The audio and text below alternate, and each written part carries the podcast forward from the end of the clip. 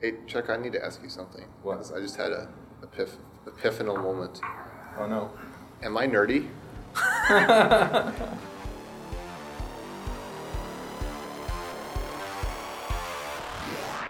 This episode is sponsored by Front End Masters. Engineers have watched over 2 million hours of Front End Masters videos to upgrade their skills in the latest best practices in front end development and Node.js.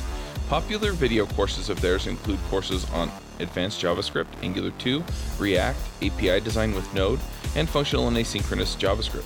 Many of their teachers have even been guests on JavaScript Jabber. Check them out at frontendmasters.com. Hey everybody, and welcome to the JavaScript Jabber Show. This week on our panel we have AJ O'Neill. Yo, yo, yo, coming at you live with the only sane person left in the JavaScript community on our show today, Mads Kristensen. Hello. I'm Charles Max Wood from DevChat.tv. Mads, do you want to introduce yourself really quickly? Yeah, sure. I'm a program manager on the Visual Studio Web team. Um, responsible for the web tooling that uh, all Visual Studios users love and enjoy every day, hopefully. Um, but it's sort of a broad thing. So I see, I see the, the way sort of the web development has gone over the last decade. It seems like that's the only area of development that's gotten harder. It seems like you want to build a, uh, an app for a phone or IoT or anything else, like that's getting easier and easier, but it seems like web development is getting harder for some reason. And um, so I see myself as someone that wants to make the complex things easier and the easier things automated.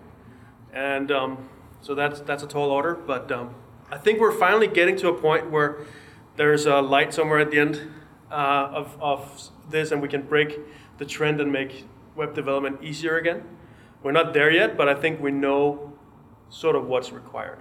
I, I think that's a really interesting point that you're making as far as web development getting harder. I mean, I remember we did an episode on like JavaScript tools fatigue, which was a big thing that people were talking about a few months ago. Um, and you know, we have all of these frameworks coming out, and they're all trying to solve specific problems that we have and make it easier to build more complicated applications. But at the same time, um, I definitely see where I mean, there's so much to know, and it seems like there's something new coming out all the time. Uh, one other conversation that I had that I also want to sort of point the listener to is on Adventures in Angular in particular.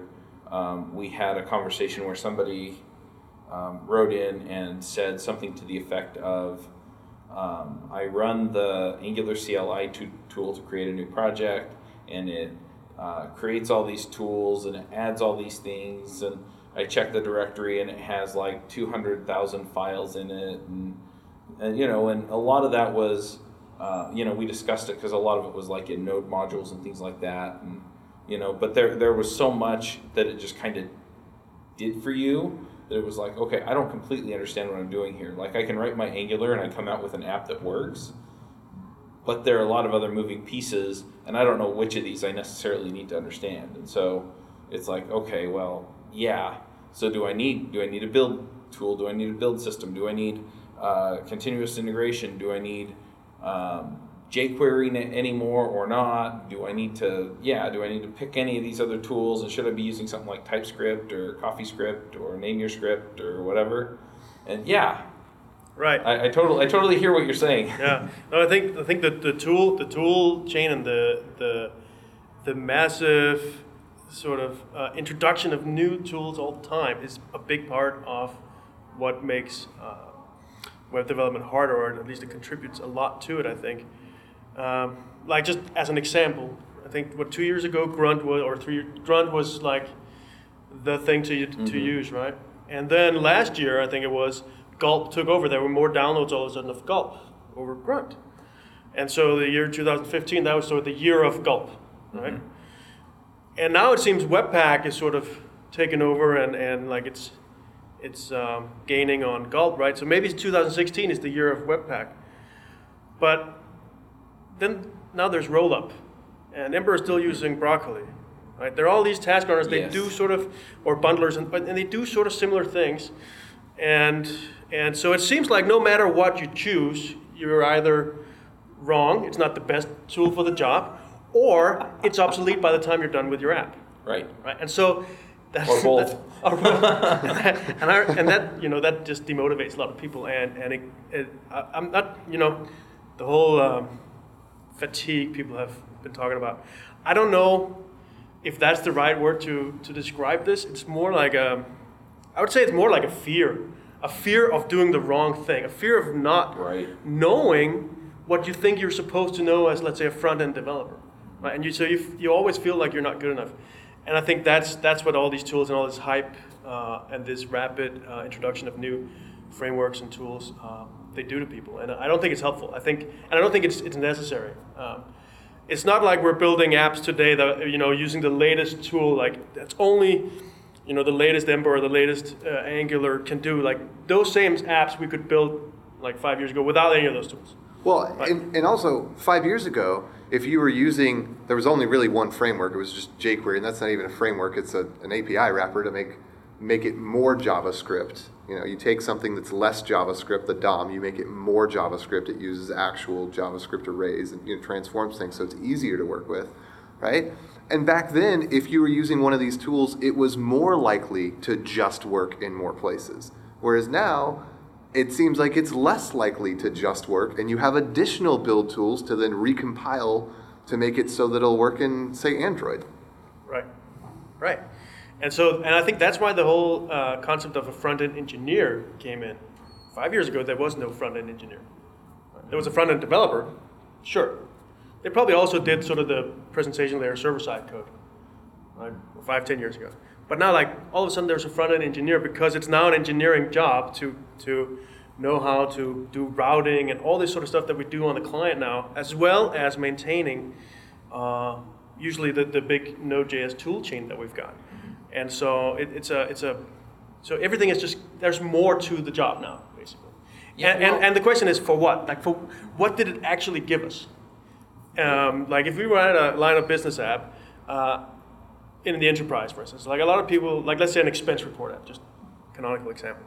Uh, you know, people probably will use something like Angular today. The question is, is that expense report app going to be better than if it was written without it? I don't know. I, I have a feeling that the end result might be exactly the same for, for the user's point of view, right? From the user's point of view, I think that's fair. Uh, one thing that I've seen though, and, and I'll, I'll admit that, you know, I'm a big fan of Angular. Um, you know, one of my other podcasts is about Angular. But uh, one of the things that I've seen is that the developer experience, in my opinion, with Angular is much better.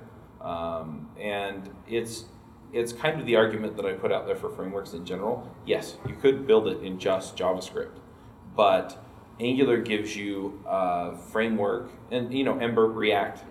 You know React has some frameworks on top of it that do the same thing, um, but essentially they tell you where the code needs to live and give you ways of thinking about the problems so that you can frame them easily and not make as many decisions as you would have to make. Now that means also that the framework is not the right answer for everything because you know its opinions may not fit certain problem sets. But the flip side of it is is that I don't have to decide on a whole bunch of things and I get a whole bunch of common tools that other developers are using and I can move ahead and I can solve those problems in a well-defined way. Right, I agree with you. Like the, like I think that that's that's also the big allure of the, of those big frameworks is that they do give you sort of a prescriptive way of doing things, and you can concentrate more on building mm-hmm. Uh, the application instead of sort of uh, the boilerplate around it. So if we look back at jQuery, the problem that jQuery actually solved was making the DOM function in the way that JavaScript functions. When I see things like React and Angular, if you ignore all the framework parts, the problem that they're actually trying to solve to me seems to be a very important problem, which is giving scope to HTML so that you can have a class that has a defined scope with variables and parameters that exist only in that scope. So I think the problem that we're trying to solve with those is a real problem, but the problems we end up solving in addition to those are more imaginary ones that like you, you can you could solve them in other ways just as well. But the, the scope in HTML, that is a real problem that developers really need a solution for. Right. I think yeah. I think there's a lot of like there's a lot of benefits of using uh, the right application framework for the right application, right? Be it Angular, Ember, whatever it might be. Right. Uh, but there's also a cost associated with it, right? And the cost could be, let's say, in, the, in, in terms of like Angular, just as an example.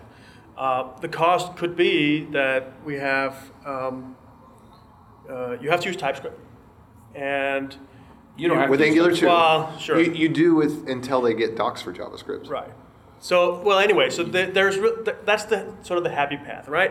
Yes, The yeah, I'll- I'll grant you that. Right. So use TypeScript, and then you, and then there's this uh, tool chain based on Node.js and npm. Um, I think it's Webpack, uh, right? So you you are you're opting into like a tool chain. Like let's say Yes. let's, if we go back to the jQuery example, you just put jQuery.js in your project, and that is it. Done. You there's no build tools needed. There's no nothing needed here. Right. And, And- if you needed extra functionality on top of that, then you would just Get a plugin. yeah, you just pull that plugin in. Right. So we're, we're, we're going in a way where it used to be simple. It used to be very simple, uh, but sort of limited maybe in, it didn't do the scoping, it didn't do uh, sort of the prescriptive uh, application model of what Angular does. But the cost is like too high for a lot of people. Right? They don't want to, uh, why do they want to put tools in their project? Like I understand So are we talking cognitive cost? Or are we talking because you say cost, Right. but define that a little better. Um, yeah. Uh, so yeah, maybe a cognitive cost. That would be a, that would be a good way to say it. Like it, it's a it's a new thing you have to learn. So if you're new to Webpack, if you're new to Node.js, like you need to install a lot of things. You need to understand what's going on. Uh, you need basic understanding of Node.js, but probably not that much actually. If you if you go in with like let's say Web uh, Webpack. Uh, but then you need to know what are the plugins that you need, the different loaders that is required. You're, you're, and then you have to accept that you're putting potentially hundreds of megabytes into your project, into the node modules folder. Um, And, and that's a real cost too, because Right. uh, drives are getting. And I mean, as developers, we can afford to pay the thousand dollars to get a reasonably sized solid state. But what computers are selling with, Mm-hmm. when you go to the store, those gigabytes add up pretty quickly. Sure. In the development folder. and it's also just for people, you know, a lot of developers, they're sort of, uh, they want to keep things nice and neat.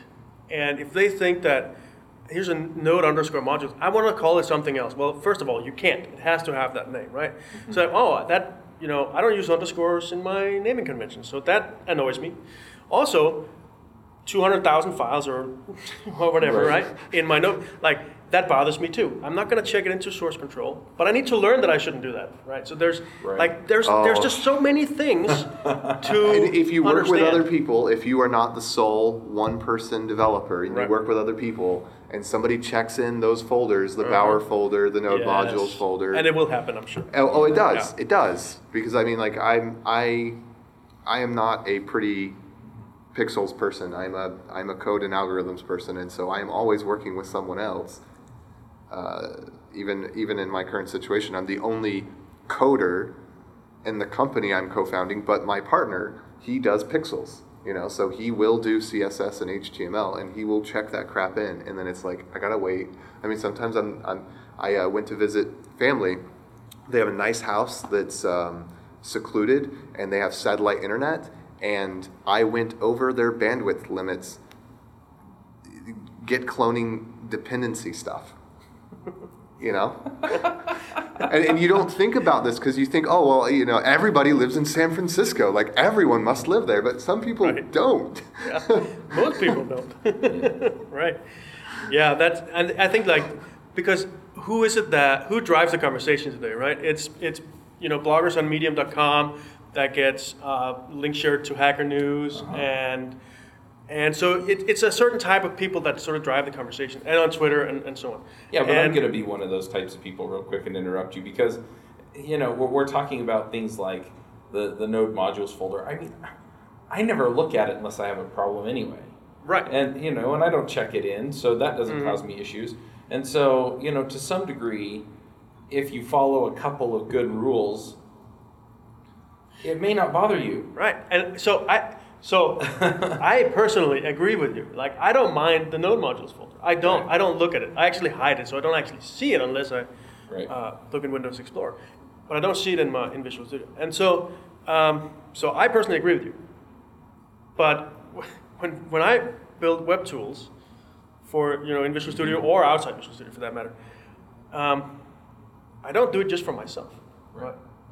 And so you quickly learn when you have like a product that's used by millions of people that people have different ways of looking at different things. And you also very quickly then realize that node modules is one of those things that a lot of people have big issues with. This is true. I So- have heard this. So, Yeah. so back up just a second. What what was your, your title at Microsoft again? What are where's your A program manager program manager of of the Visual Studio Web team, Visual Studio Web Team? Okay, Yeah. because I, I remember you said that, but right? okay.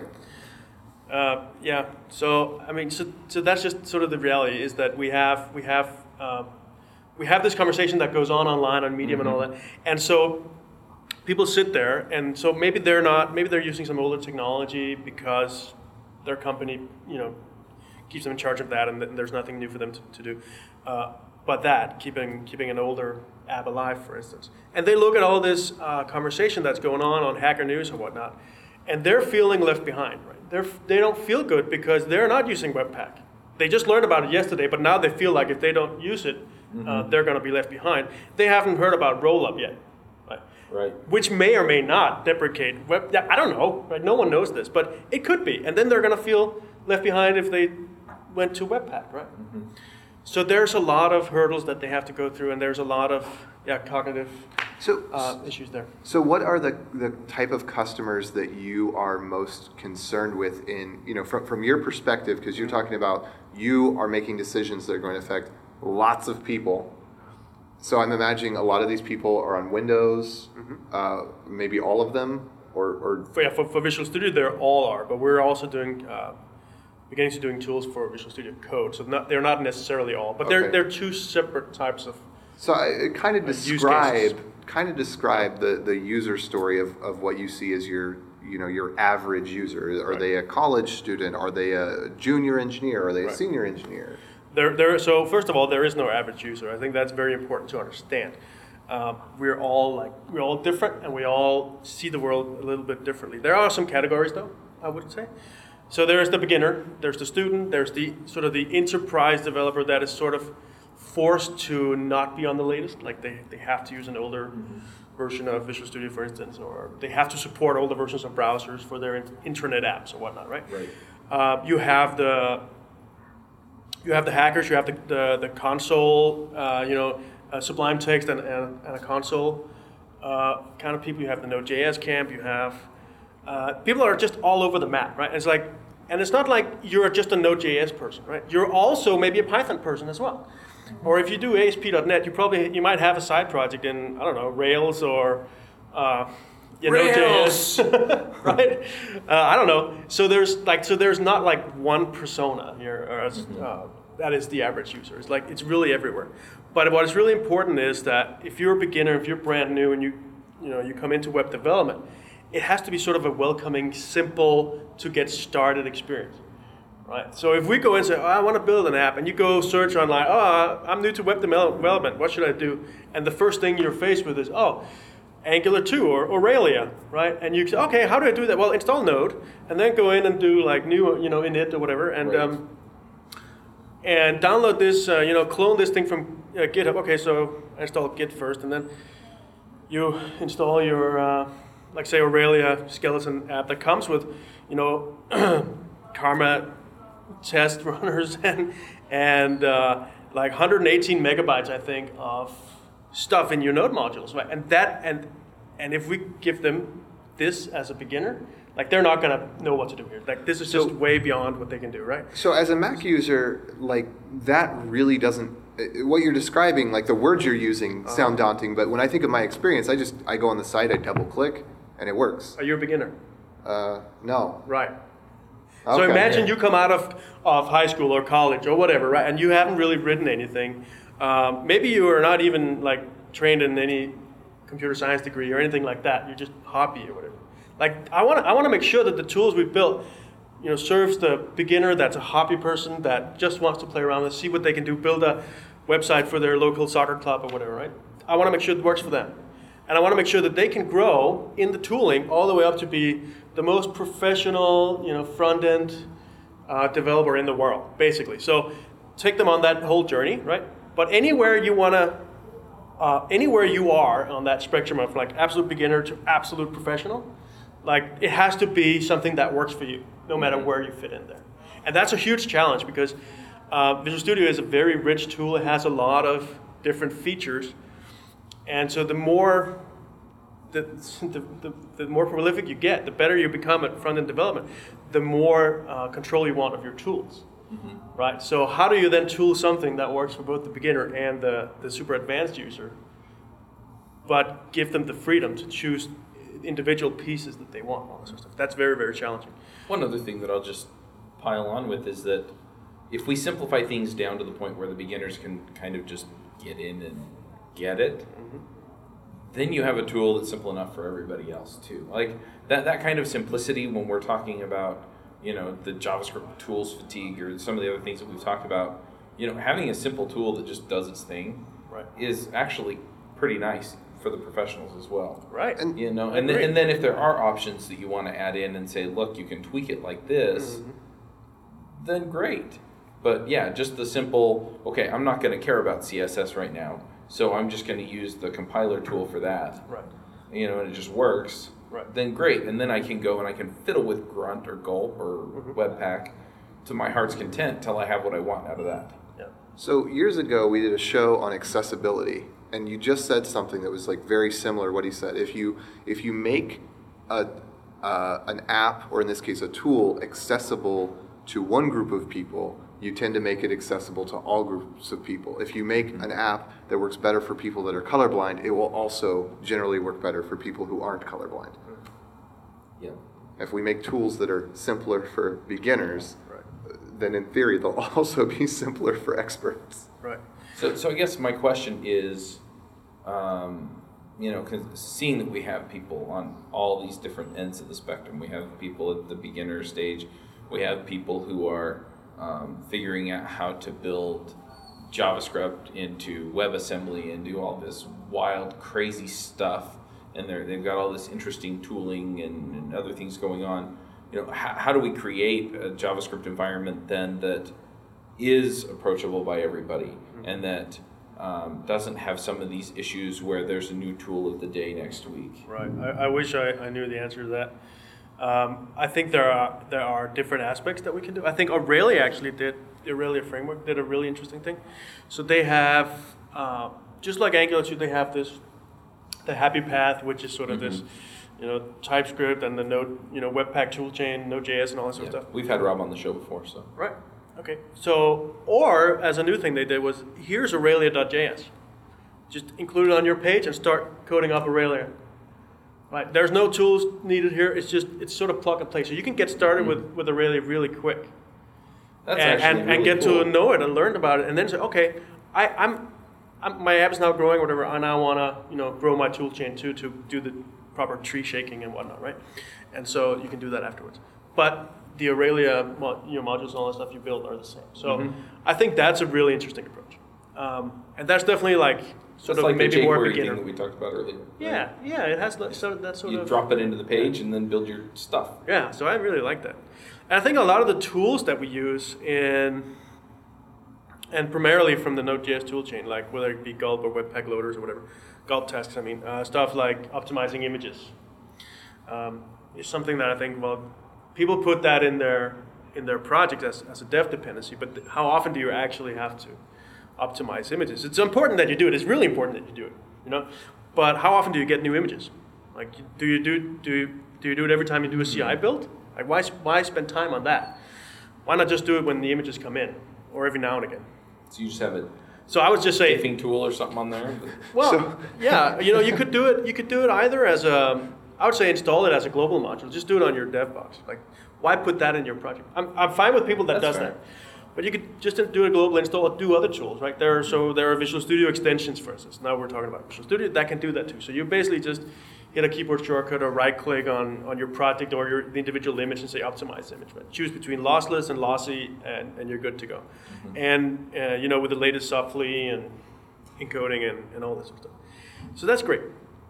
Um, but you know, so there is this. We tend to like just shove everything into the into the project for as dev dependencies, and um, I think the only thing that really belongs there are compilers. right? So whether it be Babel, Less, Sass, So TypeScript, like that's great. That you want to you want to keep that version to your project so that every developer has the same. compi- That makes absolutely perfect sense. Uh, but I think a lot of the other tools that we use, there are better uh, approaches, and that just simplifies things as well. Because you may not use you may not use uh, the Node.js toolchain, but- but you're, you're searching online for, hey, how do I optimize images? And you go to, oh, npm install into your project. And so you think, okay, now I need to have that. But maybe you don't. Maybe there's a, a, a different way to, to get the same result in a much simpler way. So I, I've got a question about. It. Obviously, the community is just nuts about build tools, but one of the technologies that's come out in the past few years, which I think all major browsers, including Edge, if I'm not mistaken, have adopted, is HTTP2, mm-hmm. which totally obviates the need, in terms of what the spec says, for most of these tools. We don't need to have one sprite sheet with a million images on it. We don't need to have all of our modules minified into just one single JS file, if I understand. But it doesn't seem like anybody's putting tooling into. Well, I, I'm not hearing hype about people using HTTP2 to get those benefits. I'm only hearing Right. hype around tool What I- tools what- that static build. What I've learned about it is that it's not the magic bullet that we think it is. Okay. And so if you have a, if your JavaScript file is 100K, like, um, that's still 100K over the wire. So you, you still want to like minify and all that. You may Well, want to split it up so you don't load it unnecessarily before you need it and all that. So I think like it's not, it's no magic bullet and it, the test that I've seen being done has not been like, oh, you get twice the speed or whatever. Like not at all, like not even close. So um, I think it's like there are scenarios where that's true, but I don't think, um, as far as I know, and I could be totally wrong, um, it is not uh, really going to change the fact that we need the bundlers. And, Well, I, I see that in the Golang community, there's there's seems to be more support for HTTP2. In the Node community, there seems to be like zero interest in it. But I mean, when I I was just under the impression that we were going to be able to serve up an index.html. There was going to be some module that that kind of read and cached what the dependencies were, and then they would just all get sent out, bundled and minified, kind of automatically. Not necessarily minified in the sense of like white space replaced, but minified in the sense that it goes through the uh, gzip Right. module, and, and that, that that kind of caching stuff was just going to be able to to live in the in in the transport layer. right. Yeah, I, I, I will admit I don't know enough about it, but Okay. from what I've seen, um, there's probably a reason why we don't hear more. This episode is sponsored by Hired.com. Every week on Hired, they run an auction where over a thousand tech companies in San Francisco, New York, and LA bid on JavaScript developers, providing them with salary and equity up front. The average JavaScript developer gets an average of 5 to 15 introductory offers and an average salary offer of $130,000 a year. Users can either accept an offer and go right into interviewing with the company or deny them without any continuing obligations. It's totally free for users, and when you're hired, they also give you a $2,000 bonus as a thank you for using them. But if you use the Ruby Rogues link, you'll get a $4,000 bonus instead. Finally, if you're not looking for a job but know someone who is, you can refer them to Hired and get a $1,337 bonus if they accept a job.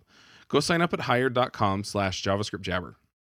And earlier you were, um, and a similar talk to what we were just talking about. Earlier you were, you were saying uh, tomorrow you're doing a presentation about not using so much of the the dependency installers. Right, right, right. So you can spoil a little because this won't go out right away. Yeah, that's fine. Um, yeah, so it's it's a package management um, issue that I think we've got. Like if you look at the package managers that are out there, right, uh, and it doesn't matter which one, you know, npm, Bower, like in the in the .NET world, we have NuGet, um, but they're you know, let's take the front end ones, right? So you have Bower and npm. They have uh, they have a couple of problems that kind of uh, is very similar to what we talked about earlier, in that if I install a um, let's say jQuery, let's just take that as an example. I, I install jQuery using npm. Um, you know, it gets put into my node modules folder and I get like, I don't know, 150 files, right? I just want jQuery min.js. I don't care about anything else. I just, I don't even want the .map file because you know what? I'm not even gonna debug jQuery, right? I don't, you know, I just want jQuery Well, you sound like me because that's exactly it, right? It's Right. like I just want the thing that I can put in my page. Right. Yeah, and I'm not going to debug jQuery. I'm going to go whine at somebody else, make Right. them do it. Yes. yeah. And so so you end up with like uh, you end up with something in node modules, you know, and your web server probably you're, you're not going to publish that, right? So you, now you need some tool that will move it from your node modules folder into your lib folder somewhere on your web server, right? On your public path. And so, uh, so now we're like on level deep. You can do that in uh, a npm script, so you don't need anything else. But you know, as Right. you know, the more you have of, of those, the weirder your your package JSON file becomes, right?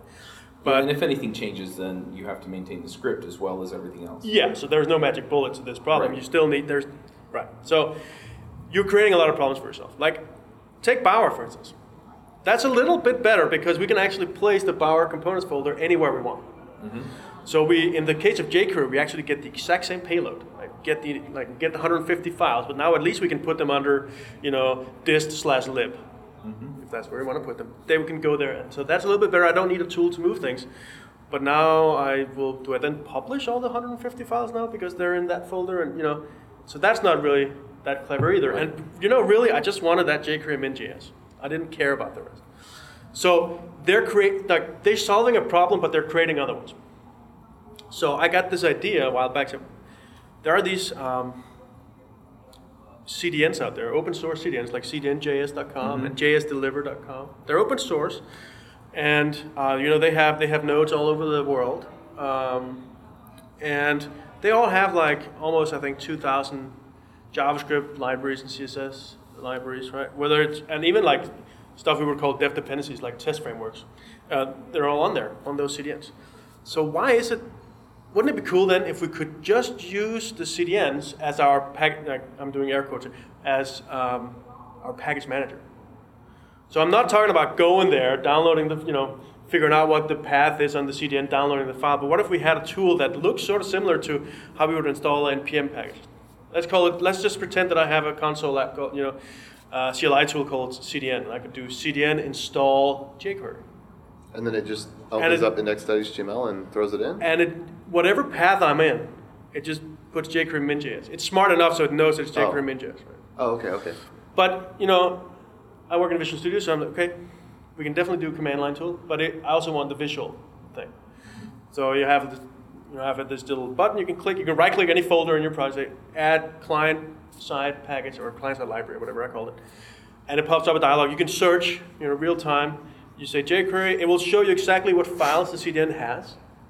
You can see it has the slim.js, it has the min, it has the map, blah, blah, blah. So no, I just want jQuery min.js. That's actually checked by default because we know, how, actually the CDN.js and jsDelivr knows what the default file is. So we can just pre-check that. So if that's all you want, you, oh, just hit enter, you're good. And you can get all the versions, all the way to whatever versions they have, which is all of them, uh, that are available on the CDN.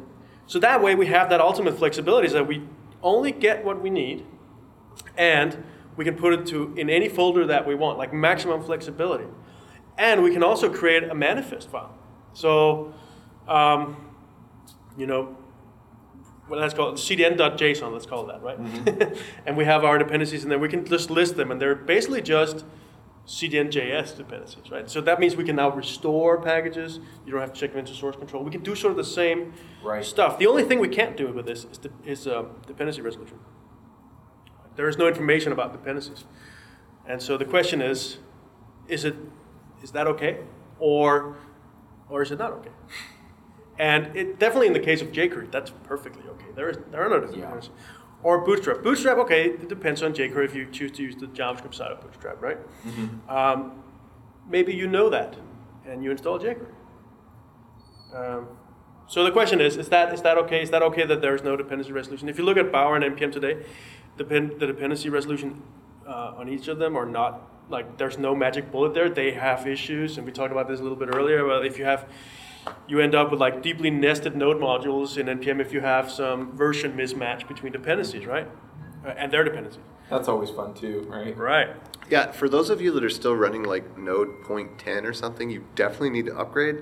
But in the new one, they did get rid of a lot of the Node modules garbage where it, for the most part now, it's all flat directory structure in your main Yes. project directory. Right. Um, so that's like that's a huge win that I don't think a lot of people know about yet because it's amazing. People run old, old versions of Node. I mean, people are still running like three, four year old versions of Node. Yeah, so you need uh, you need npm three for that. That's the one that does the, the flat hierarchy. Yep. And what is that? Three ten now? Is that the version? Um, I don't that. remember. But anyway, the um, so that helps a lot. But uh, you know, and Bower has other issues where that's always been a flat hierarchy, and so you get warnings, and you get like, do you want to do dash dash force or whatever it's called f- to like to like force a newer dependency or whatever. So that also just that doesn't really work either, right? It, it gives you warnings about things and it tells you and it brings in stuff, but it doesn't resolve when there are conflicts. So this remains to be seen, right? We're testing it right now. We have like a couple thousand users on this prototype. And so we're seeing, so far, there's been not a single report of any dependency issues, right? Or like missing support for dependency resolution. Right. So it might be fine, but the fact that it's incredibly fast, right? So there are nodes all over the world for these CDNs. So it's like, it's instant. It works completely offline too. So if you ever had a package, or package, in this case, let's say jQuery, right? If you ever installed that on a machine before, it'll be on a cache somewhere in your user uh, folder. And so you can, offline, it just works. Oh, that makes sense too. And you can even go so far as say, well, if I've used jQuery before, like in the background, let me just get, if I see there's a new version coming online on the, uh, on the Thank you. let's just bring it down, right? They're they're so small anyway. It's not like a 150 file Uh-huh. GitHub repo that I'm cloning. It's just a couple of files, right? And so you can imagine that we can build some heuristics that will auto, that will like automatically download the latest and greatest based on your pattern, or also maybe based on well, what are the most popular things out there? Like predict what are you might what you may want to do. Oh, so if you if you download jQuery, then then the package manager that you're talking about Uh-huh. in this Visual Studio plugin that you're Right. you're working on Right. would say, oh well, people that use jQuery really really commonly use Lightbox and uh, some jQuery plugin. So it just goes ahead and downloads a couple of kilobytes for you while you're on a Wi-Fi connection. Exactly. And then when you're on the plane, Right. And you go, oh wow, I need that thing I forgot. It's already there. Yeah, but we can do way more, right? Because we know. So there is the I forget the name of this project. Maybe you know. There's a project out there that has It's- it's- basically a JSON file that lists dependent uh, security vulnerabilities in known versions of libraries. So, for Oh, instance, nice. jQuery 1.6, I'm making this up. jQuery 1.6.4 has a secure, known security vulnerability, right? And that's a known. And so this JSON file on GitHub describes all these things.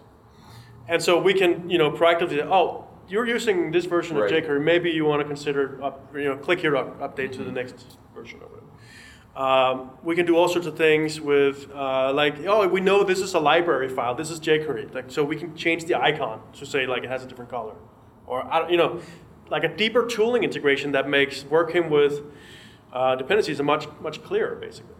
Um, so I think like just from a tooling point of view, and this is not a Visual Studio specific thing. When we built this, uh, which I really really hope we do, like right now it's just a proof of concept. This it's not the, the this is not what we're going to take forward. We're going to start fresh with what we've learned from the proof of concept.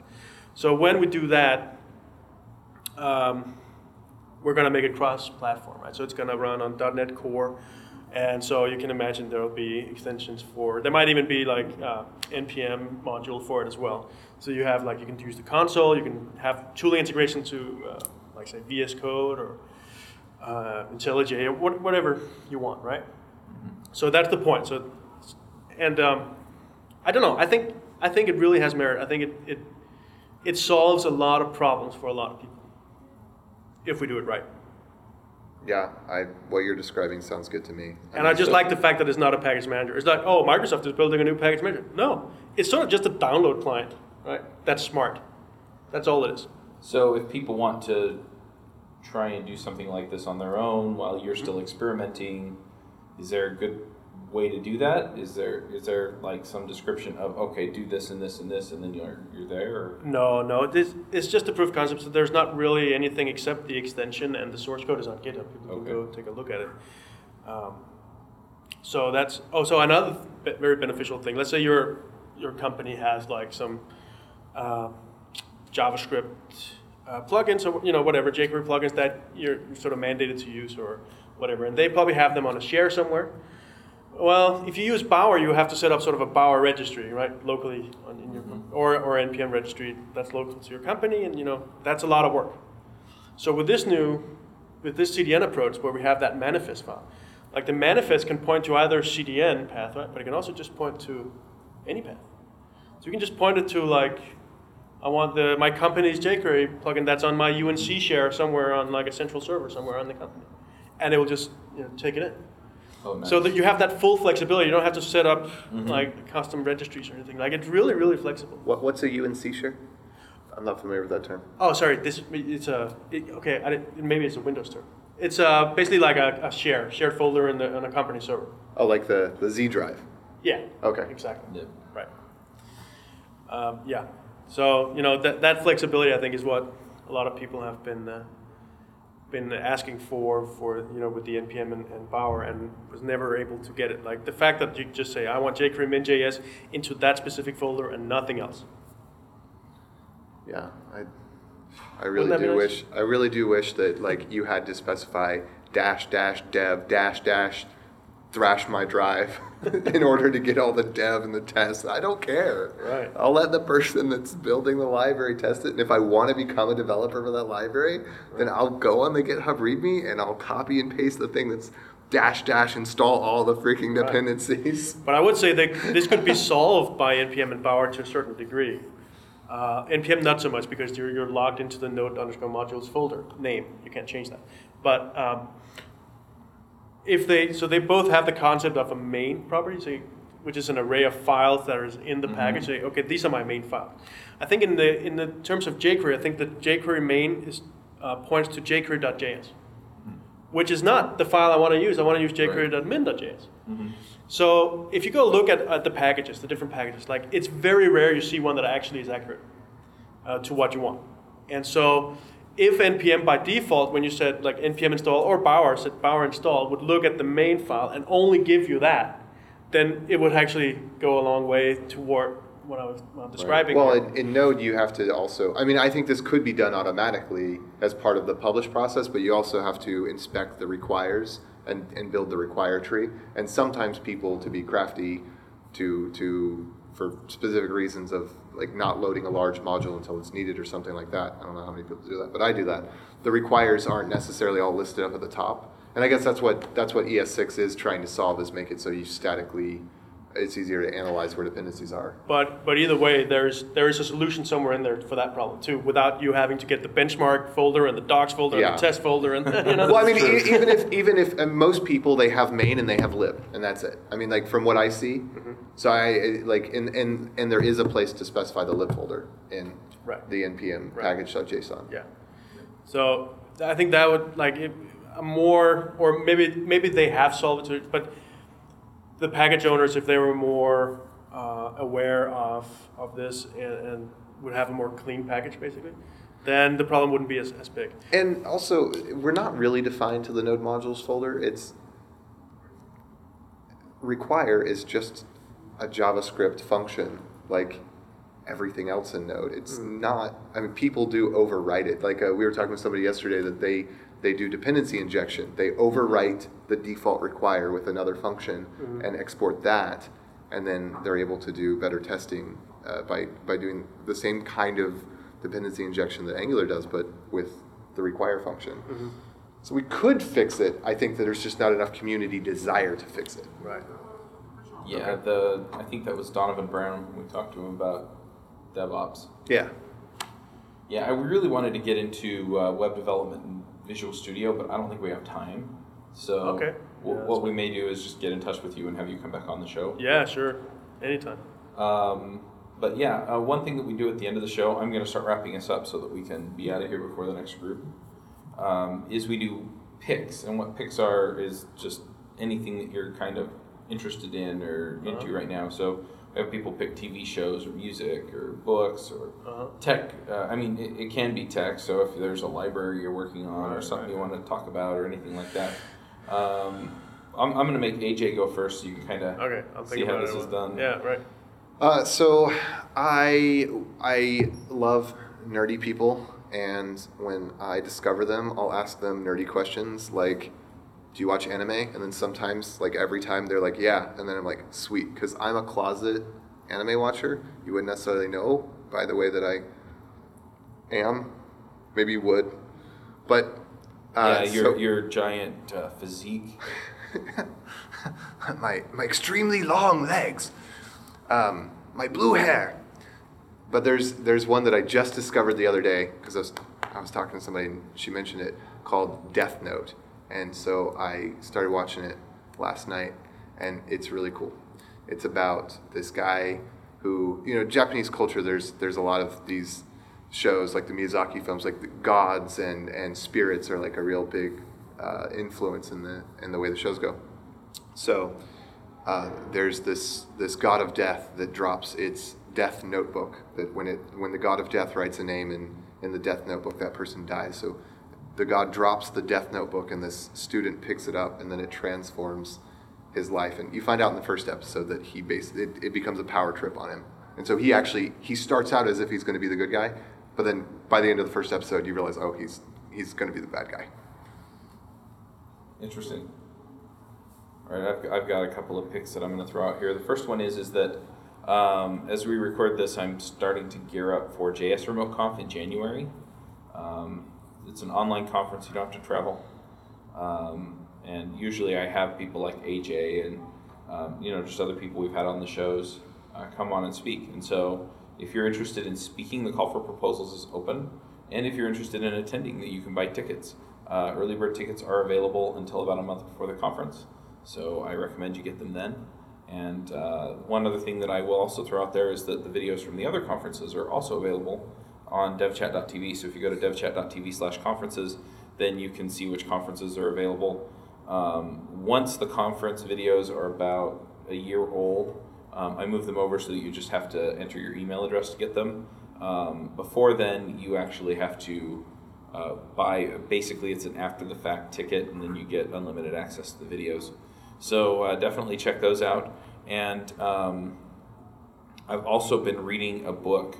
Um, it's called The Alloy of Law by Brandon Sanderson, and it is it's kind of a fun book. Um, it's set in the um, what are those books called? Mistborn uh, universe. It's just like 300 years later. It's kind of a, I kind of want to say it's a western with magic but it's a little more complicated than that. Um, but yeah, it's set early 1900s. Um, they're actually in a city, so it's not really a western. But um, yeah, the main characters were peacekeepers out in the uh, remote areas, and then uh, one of them came back, and then the other one came back. And anyway, so it's it's a really fun series. I really like most of the stuff that uh, I've read by Brandon Sanderson, and so I'm going to pick those. And then um, I think I mentioned this on the show before but I've also been listening to a lot of Zig Ziglar.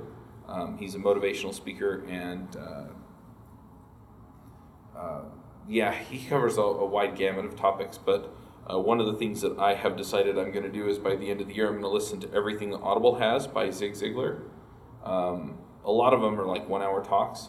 Uh, there are a handful of books in there, and I am just really enjoying it. I feel like um, it's inspiring me to do better, be a better person uh, teaching me how to live better. And so I'm just really liking that. So if you're looking for inspirational, motivational, um, and very practical stuff about how to live better, um, I, I can't recommend highly enough that you listen to Zig Ziglar. Uh, Mads, do you have some picks for us? Yeah, I, um, yeah. So I have something that's new to me, but not maybe not new to to all the listeners. But uh, the TV show Mr. Robot. I uh, I downloaded for the flight down here, and I've been binge watching it here at the conference uh, whenever I had some downtime. That's just great. That's I don't know if you've seen it, but it's um, I think it's the first like TV show, movie, whatever that is, um, you know, actually depicting like accurately how like hackers work. And so when they have when they show a console and you know they type the password, you know the password doesn't show. It's you know just like it is in real life. When you have a term, like they just get it right, and it's like it's really really well done. Uh, it's a pretty paranoid show though, so I'm not sure it's for everyone. But uh, if you're into like good tech uh, TV shows, then uh, Mr. Robot definitely. Mr. And, Robot. And season two um, is out now. Is this Netflix or Hulu or what? I don't know. I I actually uh, I think I, I got a I bought it, but um, Okay. yeah, it's a U, yeah it's USA, but I don't know if they have it on Netflix now. I don't know. But I downloaded it from uh,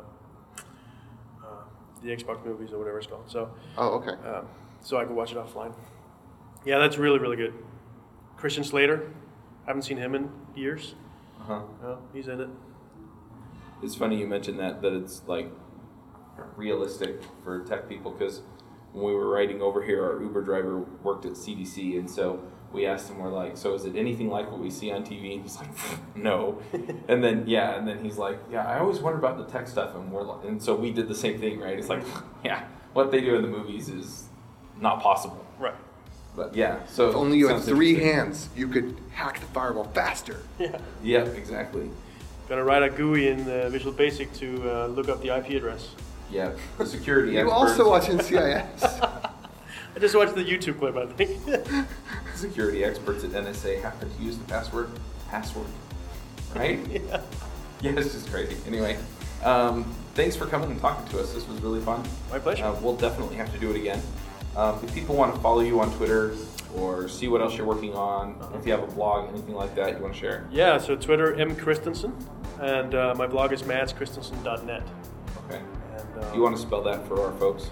Yeah, that's probably a good idea. So Mads, M-A-D-S, that's my first name, not short for anything, that is my actual name, M-A-D-S. And last name Kristensen, K-R-I-S-T-E-N-S-E-N. All right. We'll go ahead and wrap this one up, but thanks again. We'll catch everyone next week.